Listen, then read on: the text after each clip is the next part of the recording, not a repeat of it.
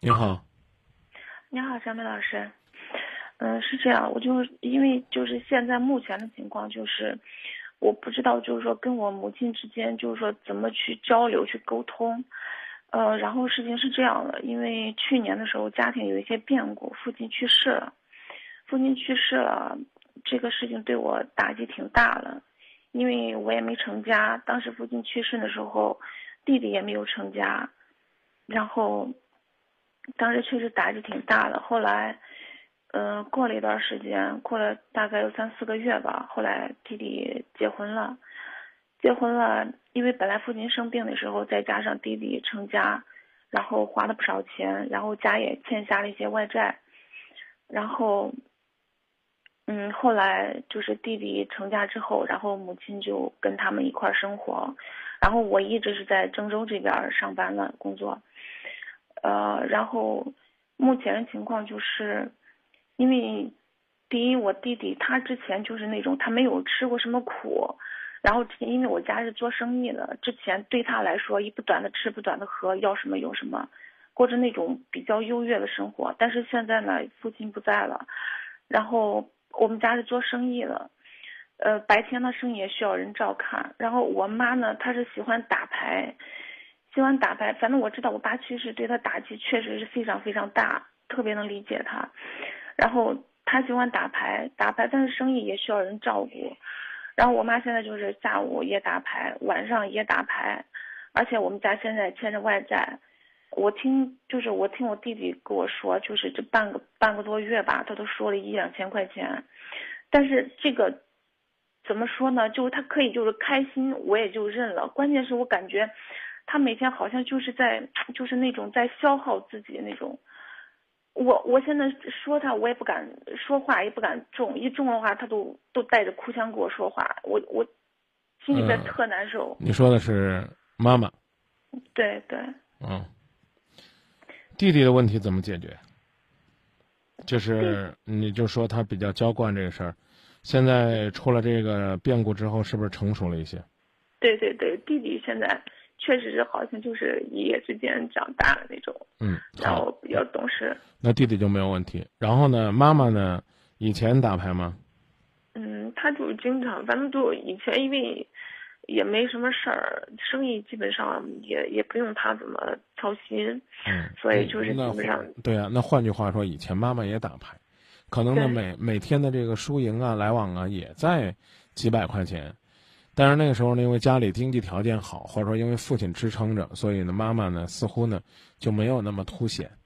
而现在呢，是问题凸显出来了。我觉得千万不要把这个问题太当做问题，因为戒赌它也需要一定的时间。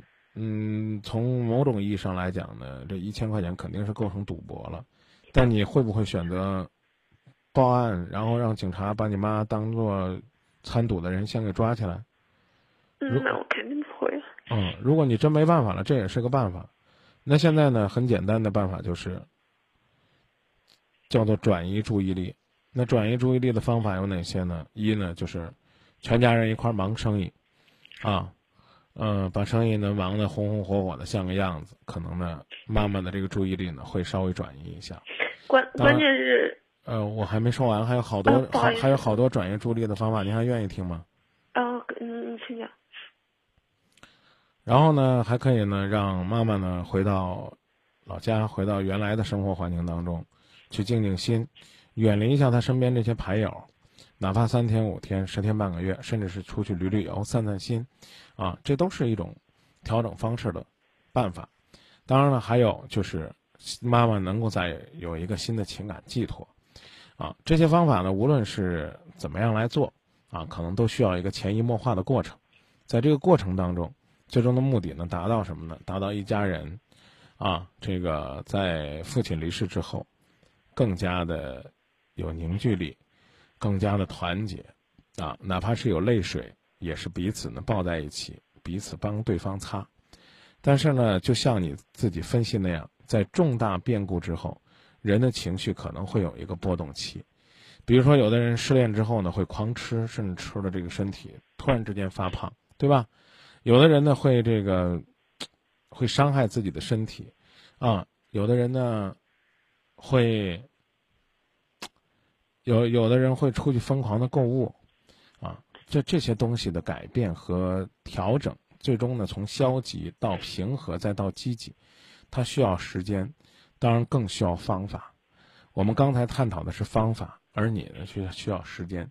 这种温暖是必须要有的，而且是要长期存在的。